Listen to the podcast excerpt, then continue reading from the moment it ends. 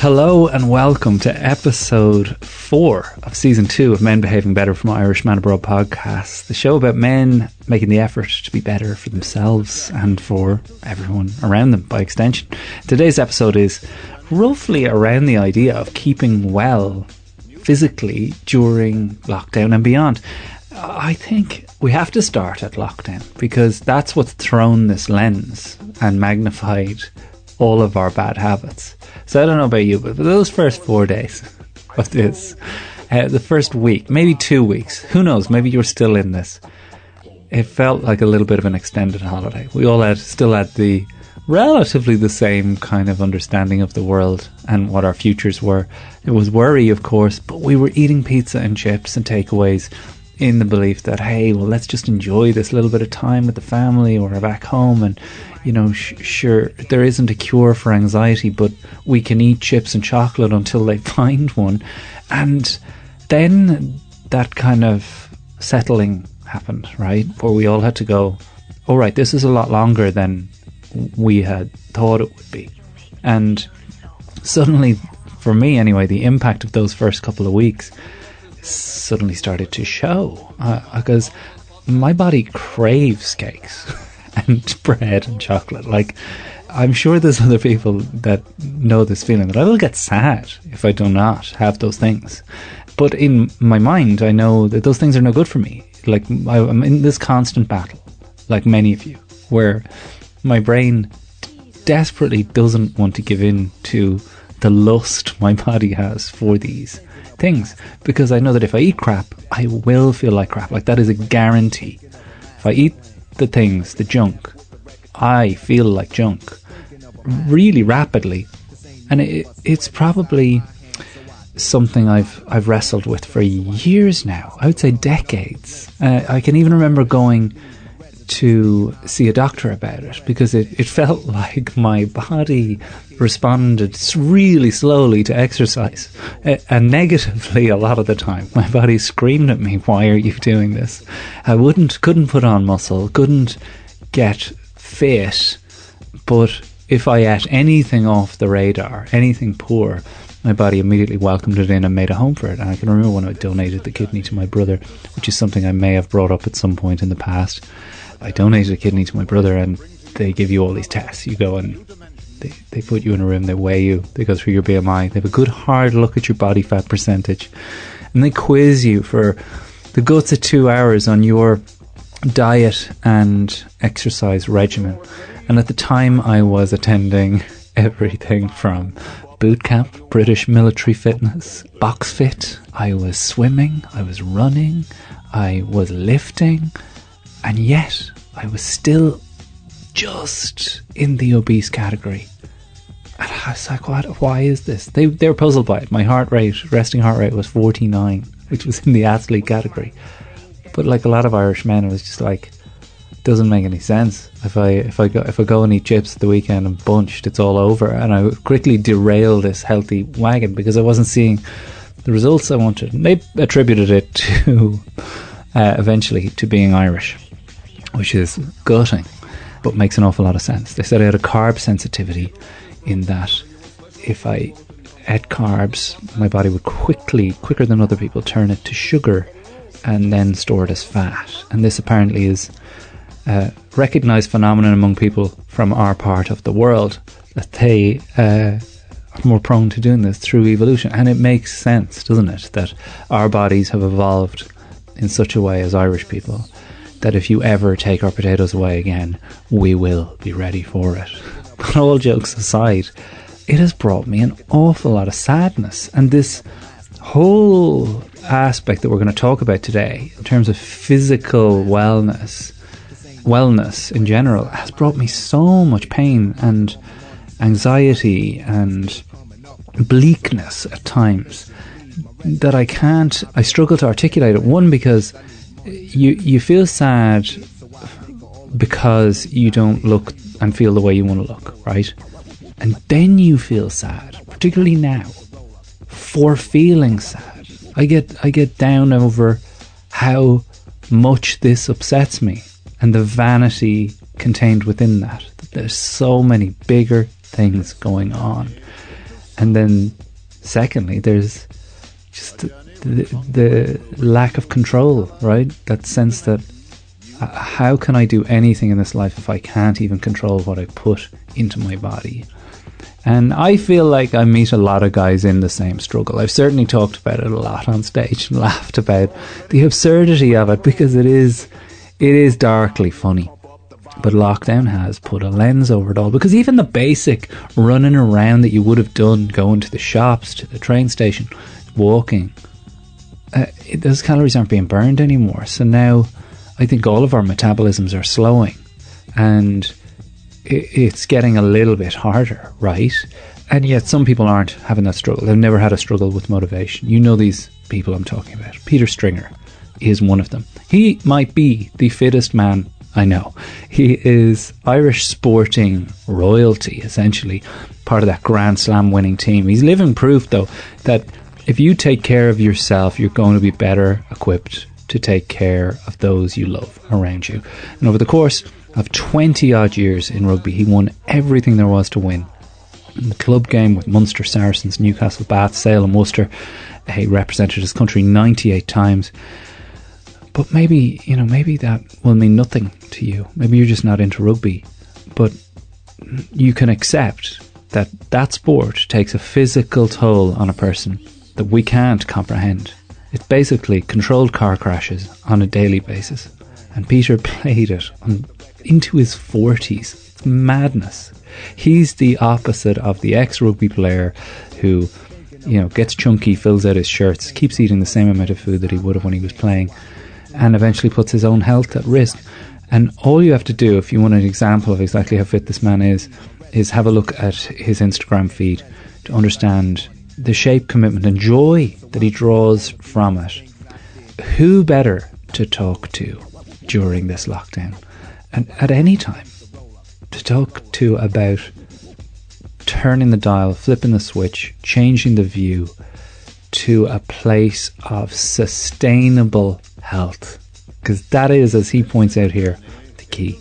What can we change that's going to be sustainable over a long period of time? Not a quick fix, but something that will last. And we get into it all here. We get into all of that from nutrition to form to uh, targets, the difficulties he has with relating with people that didn't play sport, and, and food. There's even more of this, of course, to be had over on our Patreon feed. We only exist as a result of our Patreon feed, the Irishman Abroad podcast, and its podcast network is sustained by its supporters, you. We give extra content every week. Uh, so, with this one, you're going to hear the best and worst players that Peter ever trained with, the beast that he trained with, the hilarious myths that he heard down through the years about bodybuilding, and his most mortifying 20 minutes of his entire life. Not surprisingly, that relates to him being on Dancing with the Stars.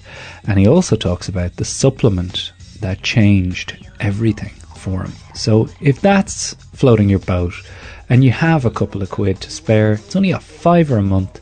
Sign up at patreon.com forward slash Irishman Abroad and you will be helping us continue to make these great podcasts for you. But for now, it's the Peter Stringer episode of Men Behaving Better.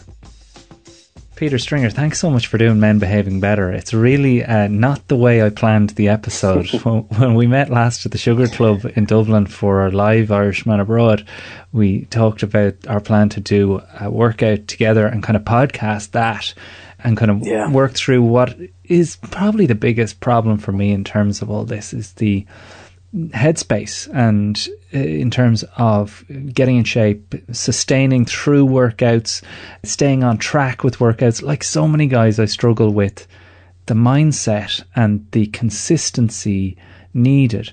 Now, that was the plan, right? And then yeah. obviously COVID 19 happens. We all get locked down and a new plan has to emerge. And I don't think for a lot of people it has emerged. That uh, a lot of people are right now struggling with figuring out what is the routine that's going to work that will keep me in some form of shape during what whatever length of time this lockdown is going to be. I wondered to start with, did you have a plan in place already in terms of your own home setup and home gym as to what you were going to do in this situation? Well, firstly, I suppose my scenario kind of changed. I, I knew that the, the time a couple of weeks ago, my wife was penciled in for a C-section. We were having our second second baby boy. We have a, we have a he's nearly three and trying to manage him at home. So I knew it was going to be a, a challenging couple of weeks because Debbie, she was like I said, she was having a C-section section, so she was going to be, I suppose, in bed for quite a bit and not being able to do quite a bit. So mm. I had this kind of two week period before this whole virus scenario came about where I knew that my my training was probably going to take a little bit of a, a kind of a, a, backward step in terms of how often I was going to be able to get to the gym. Might have been when I, you know, in the evening when I put Noah to bed and, and Debbie was kind of, you know, nursing um, Oscar and, and breastfeeding. So it was going to be a bit of a challenge. And, and then when this whole virus came along, it was just, um, yeah, again, like you mentioned there, it was always about re, re, re, resetting your goals. And, and for me, my priority obviously was when Debbie came home from the hospital to look after them. It was mm. it was a case where in we were in CUH and the, the staff were incredible and they looked after us so well. She was due to be in there for five days, but they sent us home after four days because at that stage the virus was kind of kicking off, it was spreading, they were getting new cases into the hospital. So I was very much worried about I just wanted to get them home where yeah. we knew that we'd isolate ourselves in the house, take it from there, and kind of reassess. So that was my main goal. And, and then when, you know, in the, really in the last week or so, like you said, when when people kind of thought that you know this this might go on for a couple of weeks, but it's actually you know we can't really see when this is going to finish, and there's no real clear picture. So again, I sat down, and, and I'm someone that I I, I love to live by my own schedule and, and a structure and I have a plan and you know the last, last number of months whatever it may be that I would have got up and got my training done early in the morning had my day had my routine and like everybody else now who's housebound they're, they're not going to work. That whole routine and structure has gone out the window. So it's about that resetting your goals, kind of rescheduling everything, restructuring your priorities in your life. And, you know, for me at the moment, it, it's, it's about my family, but also, again, I needed to have a back, a, a, plan in the back of my mind in terms of what training I needed to do and to keep up what I was doing. So it was just about getting equipment into the garage that was able, I was able to get my, my hours training done every single day that I was on site if Debbie needed me in the house, that I wasn't kind of venturing too far, but you know, as things transpires, you know, we're, we're not leaving the house. So mm. I have that window, but I'm keeping so active. And I think that's really important in terms of just your, your, your mental well-being that I have, like I said, a three-year-old and, and there's a newborn baby in the house, but the three-year-old is demanding so much of my time. It's, it's amazing that, you know, he's, he senses that there's something up and, mm. and he's, he's FaceTiming his cousins and his friends and he's, please can I go to your house tomorrow? And it's it's always a case of oh look the airplanes aren't working at the moment. You're trying to generate some sort of an excuse, but you know they're they're not silly at that age and they do yeah. understand. So they're they're a lot more demanding of your time. So it's challenging when you're having to you know get on your scooter and go around the house and get out in the garden and kick a ball and get on the tractor and all sorts of things that keep you moving. And and it's amazing that you know I have a little kind of a calorie counter on my wrist, and at the end of every day for the last couple of weeks my calories are probably I've burnt more calories than I have in, in recent months, just purely of you know from the fact that you're you know, on I'm, all I'm fours. Doing, I'm, I'm, I'm, doing everything. I'm, I'm playing I'm, and I'm tidying the house. You're you know, doing the washing and just things that you wouldn't necessarily think in your head as being a training session. But in terms of, I suppose, if people are looking to, you know, keep those kind of pounds off and, and, and to manage that kind of calorie balance, then it's just about m- keeping moving. I do love to get my one hour weight session done where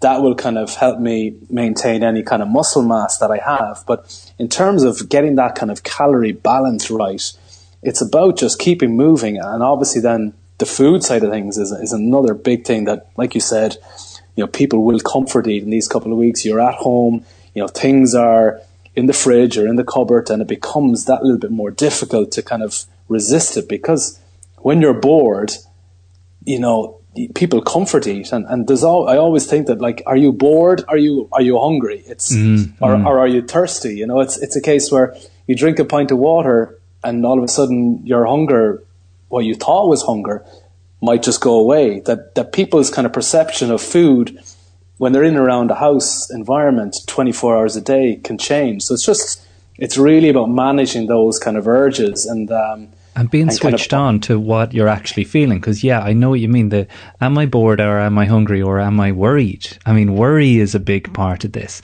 And i guess that's where my first question would be because oh the the, the sense that uh, going out and doing press ups in the garden or chin ups on the ledge of the door, it's hard to, in a family situation, certainly, to prioritize that. Like you say, get your head straight, face the reality of this, try and figure out a schedule.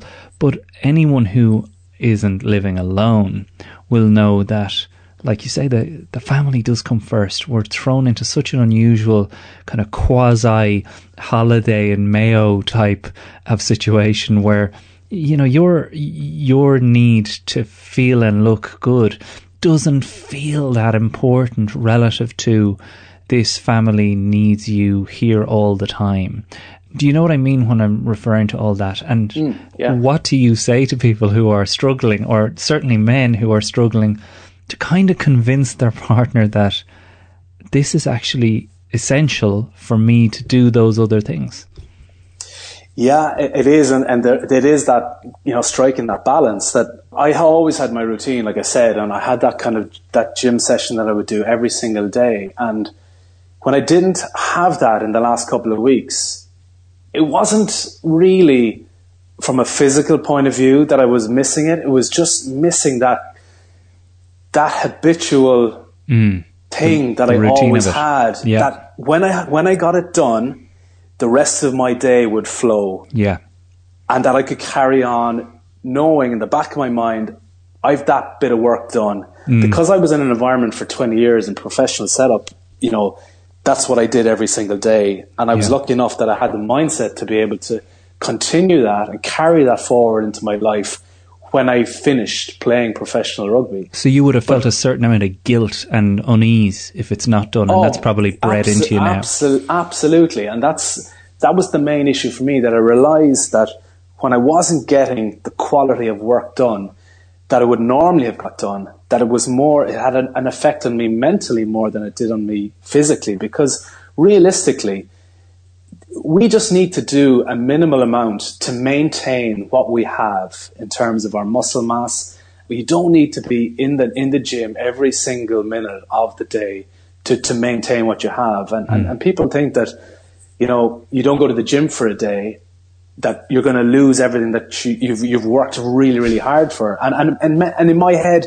I'm, I'm thinking the same thing, but when you take a step back from it and look at it, look at it rationally, you know, and you look at all the scientific evidence, it, it takes a really a minimal amount of work every single day just to maintain what you have. So whether it is, you know, whether you you set aside 30 minutes, 40 minutes, whatever it takes for you to do that, whether it be just that body weight stuff that you see everyone doing online at the moment, body weight exercises, or like you said, if you're if you're in a family environment and you're struggling to to find that time and, and people are busy, you understand that people are working from home, they've got that family kind of environment, they have to, you know, try and incorporate all of that as well. So, you know, I've been trying to incorporate what I do with with my son just to try and make sure that he's happy, that that I'm exercising with him in the garden, I'm doing exercises, and that some days that's just a way for me to get that stuff done, but also to keep him entertained and keep him occupied and keep everything you know at peace at home because it's it's it's a, it's a stressful time for everybody, and it's just man- it's managing your time as well as you can. So. Mm. You know there are there are little windows, and I'm lucky enough. I, I, I got um, I got some equipment. How did you manage garage, that? Did like you just order it on Amazon? I ordered just from a company in Dublin, and I was just lucky that it got in before a time that you know a lot of on shops and stores are stopping their online deliveries now. So I was lucky that it got in at a time when you know they were just just kind of finishing up and they were able to get the equipment down. And and it was just it's just it's just a god's godsend for me in terms of when when when everyone goes to sleep I'll I'll go and do my session in the evening probably eight o'clock nine o'clock I'll get an hour an hour and a half done in the gym and that is in my head mentally what that does for me is just unbelievable but yeah. I think if any if everyone I'm always someone that I sit down on a Sunday evening and to make my my week flow, and my, my day flow, you sit down a Sunday evening, you take 10 minutes, you write down where you can fit in your, your, your, your, exercise, whatever it may be. You write out your session. If you allot that kind of time to a session at a particular point in the day, so whether it's with, with your son, with your daughter, whoever it may be, but if they're kind of sitting on a couch watching TV for, for 30 minutes and you have an opportunity to do something, factor it into your day because I know in my own head kind of how much that kind of w- will do for the rest of my day and, and the mood that I'm in for, for the rest of the day around my family. And that's probably more important that you want to create that kind of environment, that happy environment. And I know for myself, and only speaking for myself, that my mindset and, you know, once I get that session done, that I'm just an easier person yeah. to live with. And, and that's in, in these tough times, that's really what it's about how you get on with each other and, and how you kind of function as a family. You know, that is definitely uh, something all men and women can relate to, right? The valve release of it, just that that that that let off that comes with getting the blood up, the endorphins going, mm. just even just getting a hard blow, blowing out your cobwebs a little bit. And mm. you know, that's something that we can relate to, but sometimes when I look at the videos Peter on Instagram, the ones that you put up, and I'm just laughing because uh, some of it is unrelatable. Like some yeah. of it is like, okay, I will probably never be able to do what you just did in this 30 second video. Mm. My question is, is it sometimes hard to relate to mere mortals after all this all these years of dedication to this and kind of having it written into your hard drive that attitude needed to do this in the way you do at the consistent level you do uh, on the same daily basis the way you do have you had difficulty with that and sometimes when people come to you with questions like I am now yeah. is it hard to kind of relate to the struggles I might have or a regular Joe might have? To be honest, it, it is. It's. Um, I suppose I'm. I'm. I'm. Like you said, I've. I've been training since since I was six years of age, and I remember first starting and you know going for for these crazy runs when I was kind of eight and nine, and, and summer holidays, going for a few miles of runs, swim. I just it's it's in my head, and, and I suppose as as you do it and you get into a professional setup, and at the advanced level of what you train. And, and, and I'm at a stage where it, it is difficult. And, and when you ask me these questions, and, and, and Debbie, my wife, will always say to me as well, you know, there's, there's certainly an opportunity for me to kind of take a step back and, and to be able to, I suppose, look at people who are not in that kind of environment every single day. And in my own head, I'm kind of thinking, oh, look, a basic kind of body squat or a lunge or you know, certain types of core exercises, you know, seem really, really basic and, and quite primitive to me, but and, and it's, it's, it's a challenge for me and myself to, to appreciate and understand that, you know, not everybody trains every single day and they haven't been, I suppose, exposed to strength and conditioning coaches, nutritionists, you know, right throughout the, the years to, to understand uh, how to train properly and how to eat well. So it's yeah, and and I I suppose automatically assume that you know that yeah. people know these things and and. And, and that they and have I, a base I, level, like that. That's the thing. Like you say, you're going for those mad runs at eight years old. I mean, yeah. you've established early on a kind of, uh, I guess, uh, a fitness level that you've never dipped below and a kind of like there's some movements that like you said that some people would just never have never done before that you say are primitive and they're like they've never done a side plank uh, at any yeah, point in their life. They would never have a need to do it. Yeah. It is yeah. And i suppose only in the last couple of weeks i've really kind of understood that by posting a couple of videos on, on Instagram of home workouts just with, with no weights, just simple body movements that you know, there's been a, sub, a couple of comments on under the videos, people saying, "Oh, now that's that's a couple that I can actually do," mm. and that, that's quite a common theme across those. And I just put up a silly one last night of myself and Noah just doing simple exercises, and he was trying to get the kind of the movement, but it was just a bit of fun. And again, a lot more comments, people saying, actually, you know, this is a workout that I could do. And I, I, I put it up really as a bit of a joke. Because, yeah, I know was, what you mean. Yeah, it yeah. was just, it was just a bit of fun. And, and, you know, and just then that kind of hits home that, you know, people look for a little bit of guidance and, and sometimes maybe what I, what I do, and I just, I put, it started by me putting the camera in front of me when, when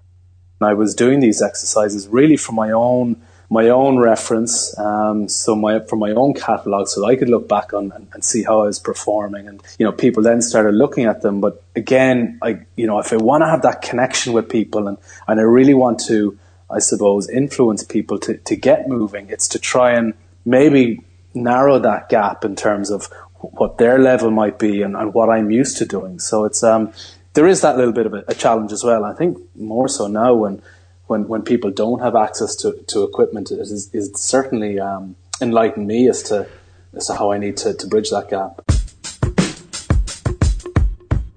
Well, let me ask you because there is loads of stuff that you can relate to, and and loads of stuff that I think sometimes when uh, I find myself asking you these questions that you're answering them having never actually articulated it, but having the challenge put in front of you, the answer actually makes sense in a way that you know most of us haven't really thought about.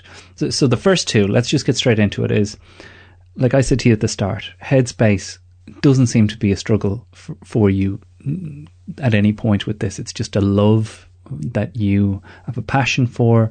And yeah, you might have had days during your career where you've bruised and battered and would have preferred an extra couple of hours in bed, but you knew in your heart, well, this is what you signed up for. But headspace mm. and mentality and mindset, when you're not paying the bills through your athleticism, is the main struggle. I fully believe that that is the main struggle and why people go to the gym in January but not in February. Uh, and yeah. I wondered if you could help people in that way. So because you would definitely have the same struggle in the sense of I'm reaching the end of my r- number of reps. I know I could yeah. quit now, but I won't.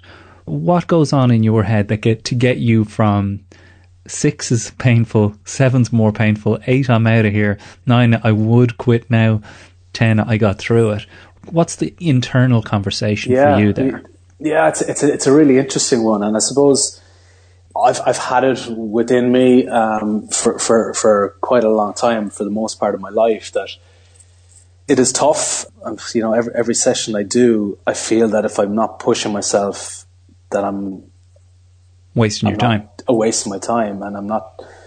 I'm, I'm kind of letting myself down, and I would always kind of have struggled with, I suppose, being my my big my own biggest kind of critic and, um, and negative self talk yeah, yeah, yeah, I would, particularly after matches that I would have played and, and things would, mightn't have gone well in, in my own head. And you talk to people after, and they wouldn't have seen kind of much wrong with your performance. But again, it's it's that kind of self analysis, um, you know, being critical of yourself, maybe you know overly critical at times. But I suppose for me and in, in what I do, since I finished playing, um, I've I've I've kind of had to reset my goals. Obviously, when I was playing week in week out, the the, the, the challenge and, and the goal was always to that match. Mm. You know, everything you did was geared towards the weekend, yeah. and that weekend's performance then that had a knock on consequence then on how you performed um, going forward with the team, how high up the league you were going, and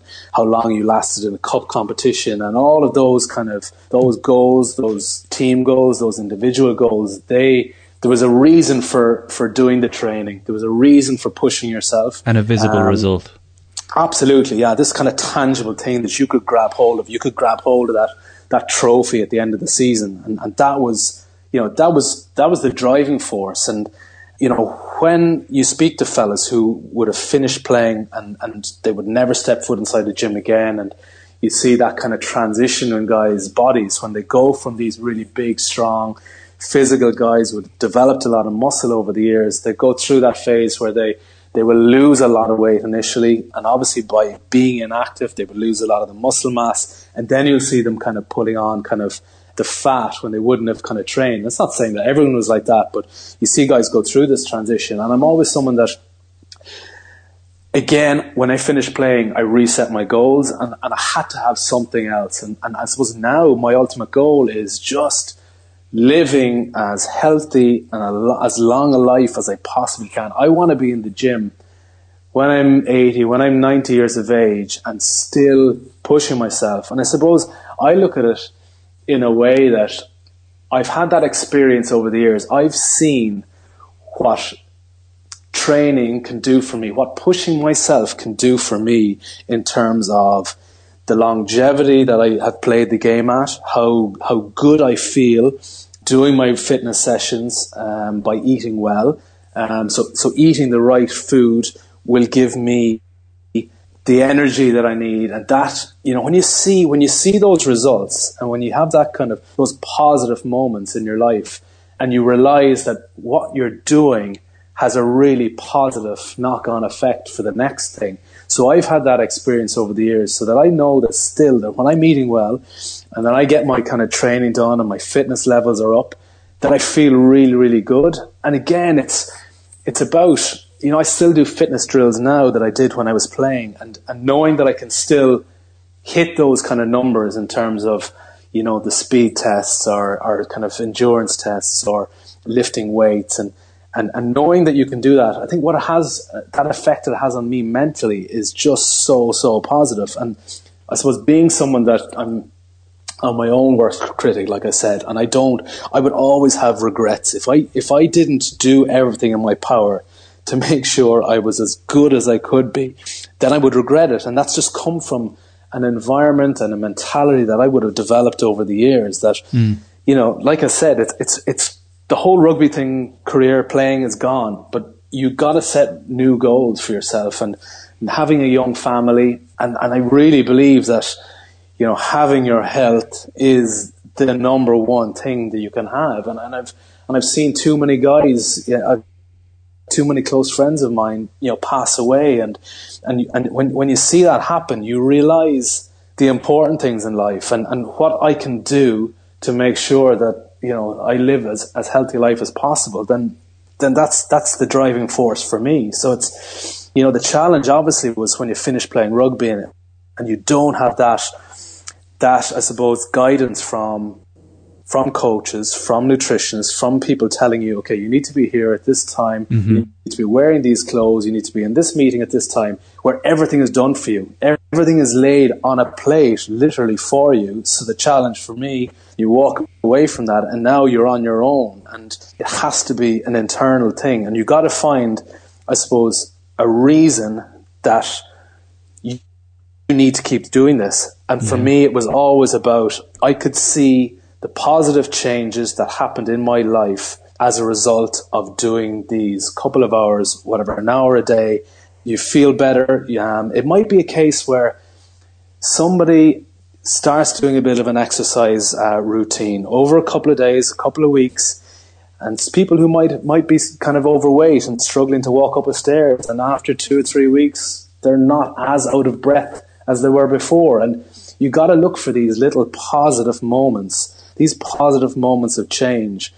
The first couple of weeks, you mightn't see any. You mightn't see any changes on the scales when you step onto it. But those little kind of moments when, do you know what? This is actually working. I can walk a bit further without being out of breath. I can, I can see on the scales that there's a few pounds down. Those little positive changes that you see, you got to take confidence from and, and see the effects of what you're doing is working. It makes so much sense, right? And the way I uh, hear what you're saying there is this is why fellas my age are doing triathlons. This is why fellas my age and younger are going, I'm going to uh, run this or hit this mark. It's basically putting a story, a, imposing a narrative upon your fitness regime, or your wellness goals and regimen to say that it's not just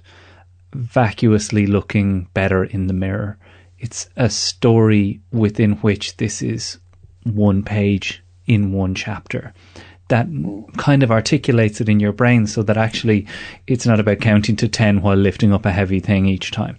There's a, there's a wider context and framework into which it fits. I mean, I think you've articulated it perfectly, but that was how I interpreted it. Am I wrong in that?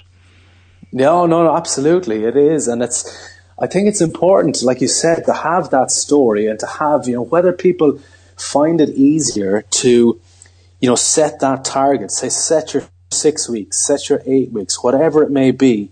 At the end of it, be able to to run a certain distance a little bit further every single week. But at the end of that eight weeks, rather than be, you know, go out and have something very, very much, I suppose, unstructured, random exercising. Yeah, that's that's all well and good, but people lose track of that. Make yeah. yourself accountable write something down, write something down over an eight week period.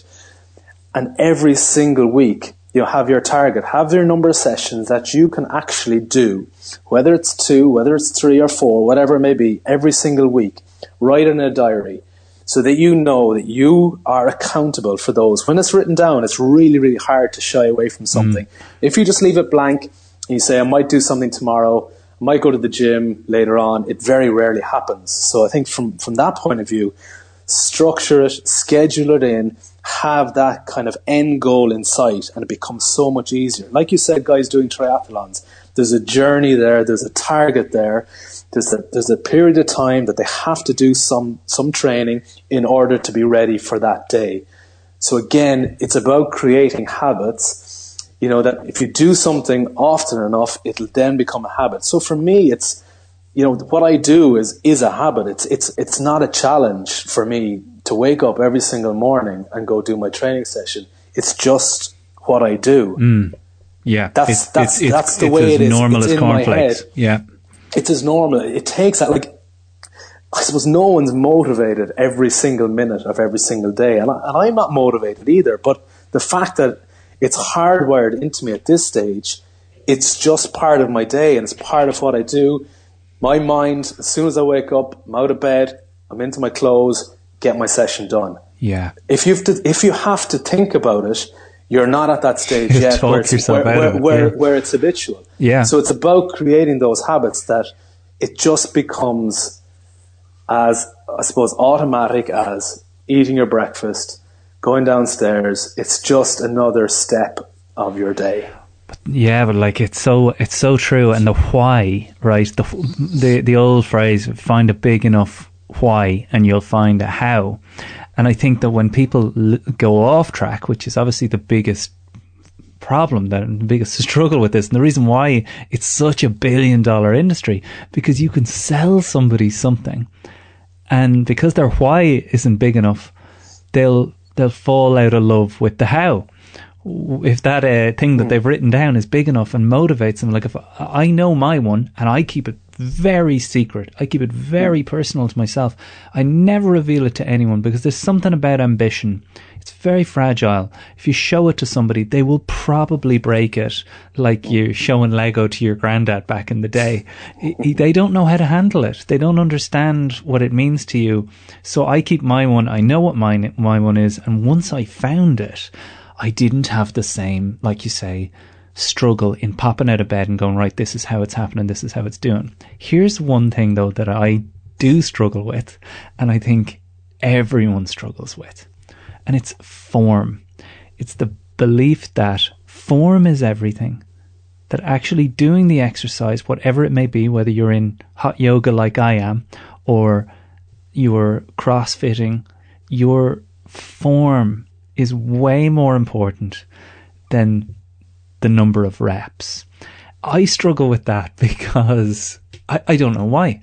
I think that uh, we all struggle with the idea of I've got to get to the number 10 rather than thinking actually five's okay if they're done well. What help can you offer people with that, that battle? Yeah, it, it is a battle, and I suppose I bring it back to my days playing um, in a professional setup, and I would have always assumed that my peers would have known all correct techniques, and, and you know, I'm I've been in the in the game a long time, and and moving around to different clubs in the last number of years, and seeing guys just like you said, not not having correct form and rushing through reps and sets and actual pros that are doing it. Actual actual pros, actual pros, and I suppose I'm always someone that, like, I, I pride myself on on the way I've looked after myself, um, technique, form, and and I really believe that that has played a huge part in me being able to, I suppose, firstly get stronger, get bigger as a result of proper technique, but also staying injury free and enabling me to do the training out in the pitch or, or playing matches that it's it's the base it's the base that we would have always done in terms of you know um, prehab all these little core exercises working on your form and technique and, and you see a lot of guys just kind of you know, throwing their eyes to heaven and, and, and not not kind of really engaging with them properly. And, and then they kind of wonder why, as a result of, of not doing these and not doing them properly, that all of a sudden they've got these little hamstring niggles and they've mm-hmm. got these lower back injuries that it's it's so important. All of these, if you're going to be lifting weights and you're going to be lifting kind of big, I suppose, compound lifts like squats, like deadlifts, like bench press, if you're going to be doing these where you're activating the, the, the larger muscles in your body, you want to make sure that all the, the little tendons, the little fibers, all of those that are underlying how the muscles function, that they are as strong as they possibly can be. There's no point in just going out and, and lifting as heavy as you possibly can and trying to do it for 10 reps because, you know, if you're not in control of, of your lower back, of, of, of your glute muscles when you're, for example, when you're squatting, if they're not kind of fully firing and, and your lower back is taking the brunt of the weight, you're going to be in trouble. And I've always kind of said that it's you're better off working on those kind of smaller details to enable you to, to do the bigger lifts rather than going straight in for those kind of those bigger lifts and, and you're out injured for three or four weeks and it sets you back even more. So it's it's working on those foundations, working on that base level. It's tough though, right? That, because that, you, you, everyone wants to lift something heavy, right? And uh, you know, even well, even in terms that, of yoga, you do want to do the move more dramatically or the the more challenging form of it. And I've definitely been in situations where I, have tried to do like, uh, like Peter. I have I have a sense that I'm just not cut out for weights. Like I, I think that that horse is bolted a little bit, and probably there's loads of fitness professionals listening to this who'll go, "You're talking out your arse. Everyone can get there if they can just, you know, do what you were saying, which is start small and build." I don't know. Uh, there's a part of me that thinks I've tried it so many times and failed so many times that uh, it's not for me. Is that possible? I'd, I'd, I'd, I'd argue um, with the fact that I, I know and, I, and I've seen kind of lots of the scientific research in terms of, of how good weight training is for us as we age, particularly and that's that's the reason why I'm keeping this up. I, I do more weights than I do kind of um, cardio stuff. I, I, try and get my cardio through just being active, getting my steps up every day, and getting that, that calorie balance right through through being active and leading that kind of active lifestyle. But in terms of of, of weights, there's something kind of tangible for me that you know when I can see myself being able to lift lift weights and in, in in, in tiny, tiny little amounts every single week or every month at this stage of my career, there's something really kind of positive about, about getting stronger. And I think the research shows that as we age, we sh- should be lifting weights more and more regularly. I'm not saying lifting very, very heavy weights because that's, you know, that's doesn't make sense in terms of people who are maybe just starting out. But in terms of osteoporosis and sarcopenia, um, all of these issues with bone density and muscle wastage as we age, it's so important mm. to be lifting weights. And, right. and, and, and, people have this this fear, and, and, I'm, and I'm talking to my parents about it. The same thing. They're you know 70 years of age, and I'm saying that you know as we age, we need to be lifting weights. And, and you know, my mum and dad are looking at me going, oh, I'm, you know, I'm, I'm not going to lift weights. And, you know, my mum was talking about kind of getting too big and, and muscle. I'm like, you're not going to put on, you know what I mean? Muscle. And at, at, at that age, because, you know, it's so important that as we age, because we see it so often, if people have a fall and, you know, they break a bone that, you know, the, the, the challenge is then with having operations as we age because of, you know, really poor bone density. You know, the, these are the challenges that people face when, when they get to that kind of age. So yeah. this you weight training, out, basically. Yeah. Weight training is just is phenomenal for for maintaining whatever muscle mass we need. That kind of muscle structure to, to help with our movement as we age. Um, I don't want to be at an age, you know, when I'm 70 or 80 years of age, struggling to get in and out of my car because because I'm really, really sore and, and, and, and my, my body can't take it, you know. But with weight training, and, and it's just such a, a positive thing that, you know, to, to keep that, I suppose, that, that like that bone structure and, and bone density really, really you know, firing in terms of, you know, as we age, it's just massively important. And I know you talked about it, that it's, it's not for you. And I suppose what we'll do, we'll we'll we'll we'll definitely have a weight session, Jarlath, together. I'll, yeah. And I'll I'm with live stream my, that, my, yeah. my goal my goal now is to is to change your mindset. Here's the thing that I've heard from many of your colleagues over the years about your freakish ability to do this stuff and you know, you've always played it down to me that like I, am no freak. I just you know got into a good routine early, and you know, like you say, it really comes across. You believe in what you're doing, but there has to be, and tell me there has to be a weakness. There has to be something that you go, yeah, no, that's my uh, that's my kryptonite right there. Um, in terms of being in the gym and lifting weights, is it? Well, on on both levels. I, I don't um, mean what's the weakest muscle in your body. What I mean is that what is the thing that throws Peter Stringer that you've difficulty avoiding in terms of food and stuff? Yeah, look, look, there are things. You know, I've been, like I said, started introduced to weight training when I was seventeen, maybe eighteen, and and I developed, I suppose, a lower back issue. It didn't really kind of suit me well to lift weights in terms of squatting. So any any movement where I had a bar on my back or there was a, a load going through kind of the, my spine, really, I had issues in the lower my lower back. So I didn't. I, I adapted. I found that I was lifting dumbbells off the ground. I was lifting kind of um, this uh, hex bar deadlift. I was using that bar. I kind of found alternatives to get the same weight through my legs, but not necessarily the bar going through my shoulders and, and into my spine. So I've had to adapt that. There are many things I've, I've in recent times I've gone back squatting. I've, I've, I've built it up over time. I started really light, worked it up, uh, and, and my back has been really good. Probably because I know the technique, I know the form now that I'm kind of able to do the lift in a much better position that it doesn't put pressure on my lower back. So maybe when I was younger, I wasn't doing it properly.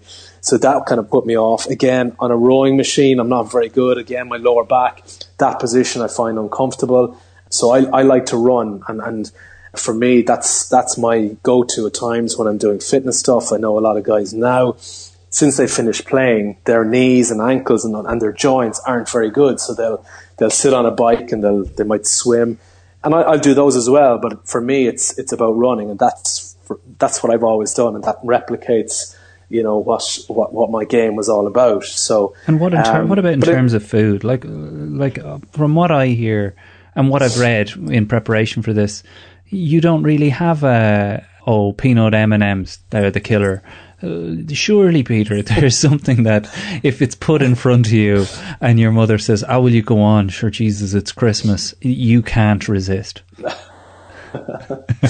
no, I, I do, and, and, to be honest, probably probably five, six, seven years ago, I really kind of changed how I ate, and, and I, I will always have I would have eaten very well, and like I said before, I would have seen the benefits of eating well um, how I trained and, and the results that kind of good foods and the right foods had on my physical performance. So that was a thing where if I had something that, you know, mightn't have been you know the, the right type of food before a training session then again th- those that kind of negative mindset would come in and say that look you're not doing everything you possibly can to mm. be in the best possible shape so again that would kick in um, so I would always kind of have that kind of that level of, of regret if I ate something but in recent years understanding nutrition understanding the values of food, I have been a lot more relaxed in terms of, of, of my of my diet, my my way of eating, the nutrition, whatever way you want to call it. But there's t- the, at the moment, I'm I'm I'm eating I'm eating. I, I don't ever really restrict things in my diet, I, but I but I understand the value of food. So I, if I, if there's something that, you know, if, if Debbie has made a dessert and she's making a lot of them these days with her home baking, that if I know that I'm going to have something in the evening, then I will, I will know the, the amount of protein that I will need to have during the day. I might have a protein shake for breakfast. I might have, I might have chicken and eggs for lunch, which, you know, I'm trying to get my protein numbers up but they're not very, very kind of calorie dense. Mm. Um, so that from my, after my dinner, then I will know that based on the, the amount of work that I've done during the day and, and how active I was, that if I have, have some dessert, then it's not going to make any difference to, to the way I feel, to the way the scales is going to look by the end of the end of the week. So it's again, it's understanding the values of food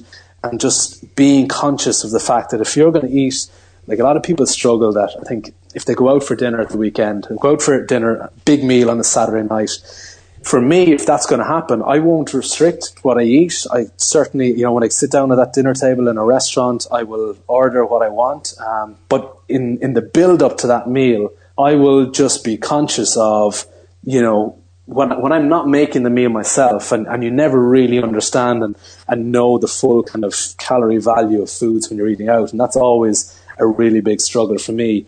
I will then just manage my day before that and make sure that my calories are just going to be saved really till till the evening and that by the end of the day I'm not going to be I suppose in a calorie surplus mm-hmm. and I'm going to be in a position where I'm going to put on weight but I just I enjoy the nutrition side of it I'm I'm someone that I've studied it a lot um, but again it's just about being really sensible and again, then once if I do have a meal out and I do have a dessert and and it's happened happens quite a lot, I don't have any regrets about it. It can't be a case yeah. where this is seen as, as a really guilty thing because you ruin the night for yourself past. completely. Yeah, yeah, I've I've, se- I've seen it in the past where you know people eat really well for a few days and then you know they might say, "Okay, I might have I might have one meal at the weekend, and, and they might have a meal, and it turns into a day, and then the Saturday turns into a Sunday, and, yeah. and then it's you you you've you know you've said, oh, what's the point? I'm just going to just do it anyway. But you know, it's just having that kind of that self discipline and control that during the week that if there's something that you want, you know, you have it, but make sure that it's kind of factored into into whatever number of calories that you've set yourself, that it fits into that. There's no harm in, in having a, a bar of chocolate if it does fit into into your goal of, of if you're trying to lose weight, but you've you know eaten your right I think right amount of protein during the day, but you're you know you still want something nice, then then you can have it. But just make sure that you you know you really understand the values that are attached to the food. It's funny to hear you talk about it that way because, you know, I think that probably the uh, shift that took place in me and probably has still taking place is getting out of the headspace of that I'm punishing myself. And that in fact, this is, you know, to use the cliched term now, this is self care. This is kindness. You're actually doing something that's that's kind to, you're being kind to yourself despite the fact that you may feel like and have all these childhood attachments to chocolate being a treat that in mm. fact your denial of yourself of these things makes the kindness that you're doing to yourself there is making the moments when you do have them times when you're going to truly appreciate them and i know this sounds mad even to say all this out loud but you know I think right now, in particular, people are in a real battle. They're in a real battle with themselves, internally and externally, because the shopping that comes into the house is so precious and no doubt within it, they feel like, well, we didn't get to go out for dinner this week. We may as well be nice to ourselves. Our lives are so curtailed. Jesus Christ, sure, we're allowed eat a full Terry's chocolate orange while watching the telly. Uh, the way you articulate it there is, uh, you know, just about making sure that you do enjoy the chocolate orange without ruining it for yourself by having whatever a, a few penguins as the day goes on. You did make a big decision though, and I think you probably alluded to it there with the exclusion of bread. Was that down to uh, a food intolerance, first of all? How, and if it was, how did you establish that? And how hard is it to quit bread when it's such a big part of Irish life? And I guess to a certain extent, feeling at home and at rest. Yeah, it's it's probably it's probably six or seven years since I've had bread or pizza or anything really. So for me, I knew I knew there was something uh, in my diet that was causing me some bit of an intolerance. And I went to just to get one of these simple tests done, and it came back that wheat was it was a trigger for me. And so basically, I, would be sitting on the couch, and I, I would have eaten a lot, a lot of bread, a lot of bread, and I could I could have gone through a sliced pan a day with Nutella or peanut no butter way. sandwiches. Yeah, yeah. No, that, that's news. I didn't know that. so that's what there, was that's what was scoop. feeding the career. Yeah, there's the career.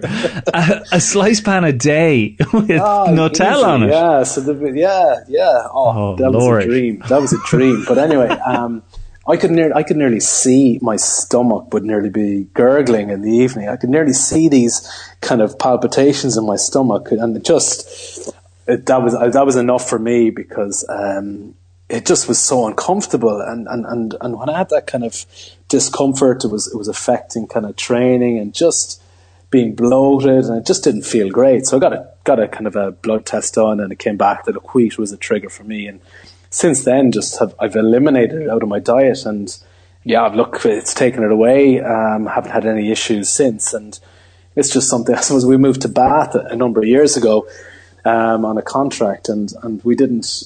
The, the start of it really was we, we didn't we didn't buy a toaster, and that was kind of mm. that, that kind that's of was big. the start of it. Where okay, yeah. that's big, yeah, yeah, yeah. So was it tricky to once the toaster's out? But I'd imagine that the, the temptation for pizza doesn't go away.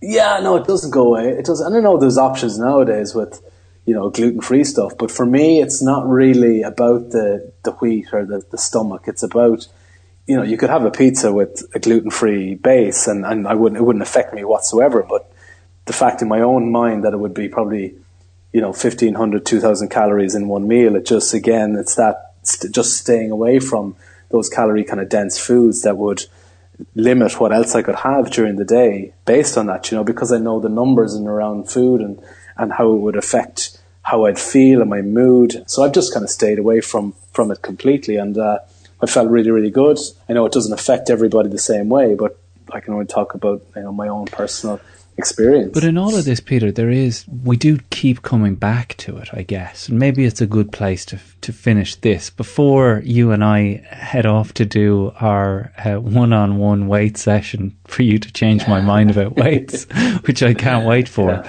Is that you carried, and as we've discussed in previous episodes of Irishman Abroad, you and players like you and professionals like you carry a certain amount of guilt through your career, and that a lot of the decisions you've made along the way, similar to people like AP McCoy and Ruby Walsh, are made out of fear and guilt over the consequence of making poor dietary, fitness, wellness decisions. I think the normal person can relate to that because we're all carrying a certain amount of guilt and shame in relation to the decisions we make on our diet and fitness.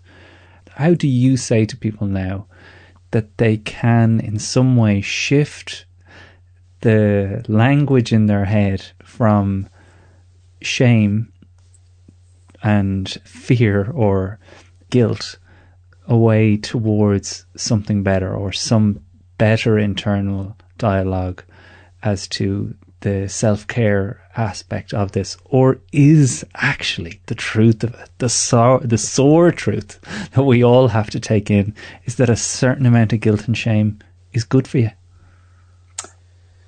Yeah, look, it, it's a, it is a big challenge. I would, like I said, I would have gone through my whole career with moments of, like, whether it's from a performance point of view or nutrition, that you know, if you if you don't do the right things, and has a knock on effect, you feel guilty, and that's human nature. There is an element of that, but what I've learned and, and developed in, in, mindset over over the last number of years is in talking to people, and, and you see these um, fads in the whole fitness industry in and around food and nutrition, and it's it being a really short term target, and you know making sure that you're on track for eight nine weeks, and, and eight nine ten weeks, whatever may be, is can be a really tough battle for people. But what happens after that? That's my whole problem with this whole thing is that we need to educate people. People need to understand that this can't be just about that quick fix in getting ready, getting into shape for a wedding, whatever it may be in 12 weeks time that you can do everything in your power. And of course you can you can lose weight and you can you can do all the right things if people are kind of telling you the right things to do. But how you change somebody's mindset to go from this is your end point at 12 weeks time whereas that should be the case where it should be where you're just starting and you should have all the tools, you should have the knowledge to be able to carry on to make this something that is really sustainable. And I always use this word, it's sustainability. You can't just go through something and battle your way through something, a really tough challenge of 8, 9, 10, 11, 12 weeks of eating really, really well, restricting things from your diet, feeling guilty if you've got one bite of a bit of chocolate.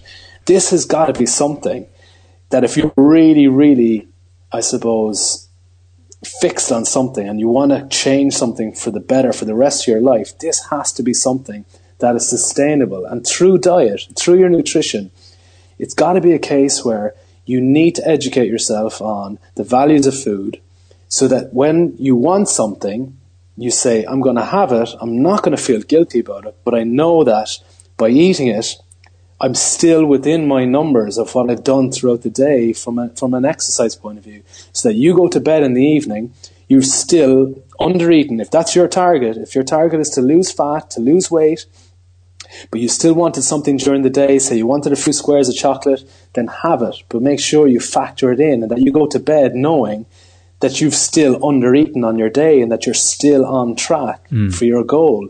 So it's it's about that. It's not about restricting yourself for, for two, three, four weeks because you know that that next time that you have something that it's going to totally take off and you're going to completely ruin the hard work that you've done. Mm. So if you have you have these urges for little bits and chocolate, but for me, it's about, like I said, educating yourself to make sure that this is something that it's a completely a new lifestyle change. You can't just have it for a 10 or 11 week period where, yes, you lose weight, but do you have the tools to be able to carry this on yourself for the rest of your life?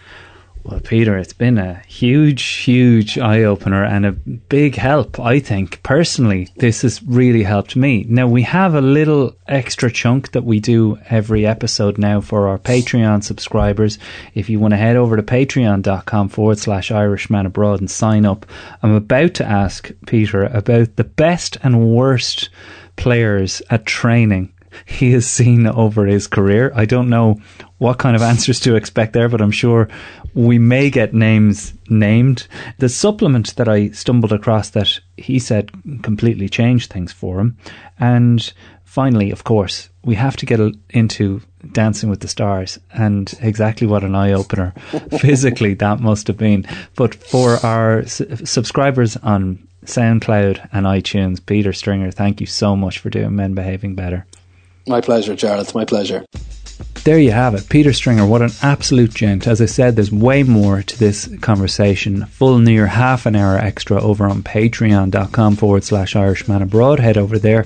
Sign up to get access to absolutely every podcast we've ever produced, including a further 250 episodes that are unavailable anywhere else with the likes of Ronan O'Gara, Brian O'Driscoll, Donncha O'Callaghan. It's not just rugby. We've had everyone from all walks of life on the Irishman Abroad podcast itself. Uh, you can hear everything for for the price of a pint a month. I'd love to have you as a patron of the show. Our chosen charity partner, the charity that I choose to support each week, is jigsaw.ie. Go to jigsaw.ie forward slash now because now more than ever they need help providing the support and training for young people across Ireland who are struggling with their mental health. The services and data and supplies that they provide through their website now and webinars has seen a 400% increase in demand since the start of this pandemic. We all remember how hard it was to be a young person. How hard is it to be one right now? Well, they're seeing the evidence, and it's only the beginning because I'm sure that once this lockdown lifts, the true impact of it will be seen. They'll need your support. So if you have it to spare, kick in a tenner over at jigsaw.ie forward slash now. My thanks to Peter Stringer for doing this episode. To you for listening, of course, to Tina and Mikey for making it all possible, to Brian Connolly for his production. And next time, we'll be back here with Kate Thornton, who you may remember as the youngest ever editor of Smash Hits magazine, the former presenter of Pop Idol and much, much more. She is an absolute star of a woman uh, with incredible stories about the music industry at that time. And later in the series, we'll be talking to Mark Pinkett about adjusting our view of masculinity and raising boys to see a more tender view of masculinity in the future. Make sure you're subscribed to get these episodes as they arrive into your feed. But for now, thanks a lot, and I'll see you next time.